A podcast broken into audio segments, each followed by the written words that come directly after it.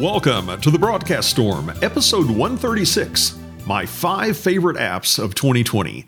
Hey, everybody, this is Kevin Wallace, and in this episode of the Broadcast Storm, I thought we would talk about a non technical topic, specifically my five favorite applications of the year. And these applications are applications either for my computer or my smart device or both. And some of these have helped me be very productive, and you might want to go check some of them out. Number one on the list is something called Notion.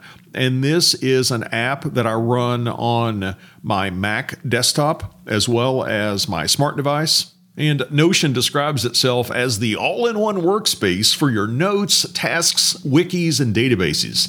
And there are tons of YouTube videos out there that show how people are setting up their Notion dashboard and the dashboard can be the view that you have when you first go into the app. And I've got mine divided into two categories. I've got, first of all, I've got a Walt Disney quote and I've got a picture of Mickey Mouse as sort of the background. But then I've got a personal and a business area. Under personal, I've got just a inbox generic area where if I get an idea and I don't want to take time to file it right then, I can just drop it in the inbox. I've got one for movie lists, and I list movies that I want to see. And once I've seen them, I drag it over into the other column to show that they've been watched. There's one for my travel plans where I can put in all my travel confirmation numbers. There's an area for books. So when I'm reading a nonfiction book, like a business book or a technical book, I can go in this books area and write some notes from that book that were big takeaways for me. And you may have heard me talk before about how I use Brendon Burchard's high performance planner, where you ask yourself a series of questions in the morning. You kind of schedule out your day and then you review it of an evening. Well, what I've done is I've created a template that has those questions in it. And I can just run this template whenever I want to fill it out inside of Notion. And it gives me the questions that came from the high performance planner. So I can just type them in. And I can do that for my daily intentions and my weekly and monthly reviews. I've got a place for my yearly goals, under business, I've got training products with links to exam blueprints for different exams and where we keep our files when we're creating a course for that exam. I've got one for marketing. I've got one for social media posts that I want to do. I've got a place to take meeting notes, a place to drop business documents. And that's not even a comprehensive listing, those are just some of the big ones. Now, some people will use this as a replacement for something like Evernote Personally, I still am a big fan of Evernote and I still use that for long term document storage. I find it easier to search as compared to Notion. Maybe if I just force myself to use Notion all the time, I could replace Evernote, but I still really like Evernote, so I don't want to get rid of it yet. But Notion is just a great repository for all different aspects of my life. And just because I've got Notion that encompasses a lot of things, that doesn't mean I don't have a to do planner. I certainly do.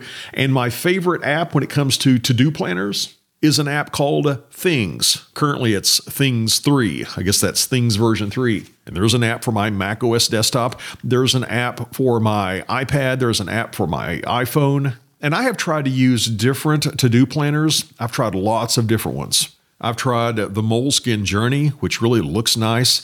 I've tried AnyDo. I've tried the app from Microsoft. I've tried several of them.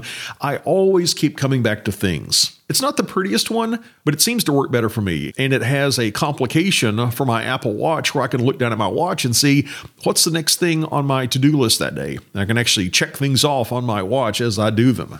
Another app, if we could call it that, maybe it's more of a full blown application, is Cisco's CML, the Cisco Modeling Labs Personal Edition that Cisco came out with this year, and it's really revolutionized how I do demos in my classes. No longer do I use VIRL, I use CML. I'm a big fan of it. I'm currently using CML version 2.1, and I pay the $200 a year fee, and that gives me 20 nodes. Or there's an enhanced version, you can pay more, and you get, I think, 40 nodes. So, number one, Notion. Number two, Things. Number three, CML. Number four, sort of on the personal side, is a weight loss application called Lose It. It does have a web portal, it's got an app that I run on my smartphone, and it's my calorie counter and my exercise tracker. If you've watched my videos for a few years, you might notice that I look a little bit different now than I did even at the first of the year beginning in mid February of this year, I started losing weight so I could be ready for my daughter's wedding and not be embarrassed in all the wedding pictures.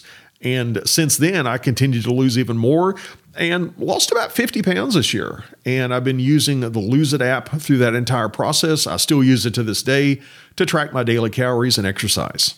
And the final app, for those of you that like to do streaming, is OBS. OBS is free software that you can use to stream to different destinations like YouTube, for example, or Facebook. And when we do our live trainings or even our live webinars, that's what Charles and I both use. We go into OBS and we used to stream just directly to YouTube or to Facebook, but what I've been doing lately is using Restream.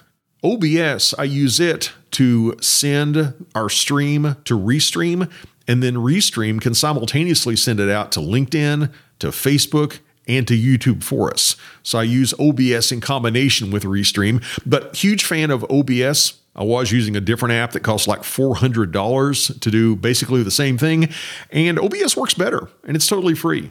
I know a lot of gamers that like to stream their gaming, they use OBS as well, and it works great for online training.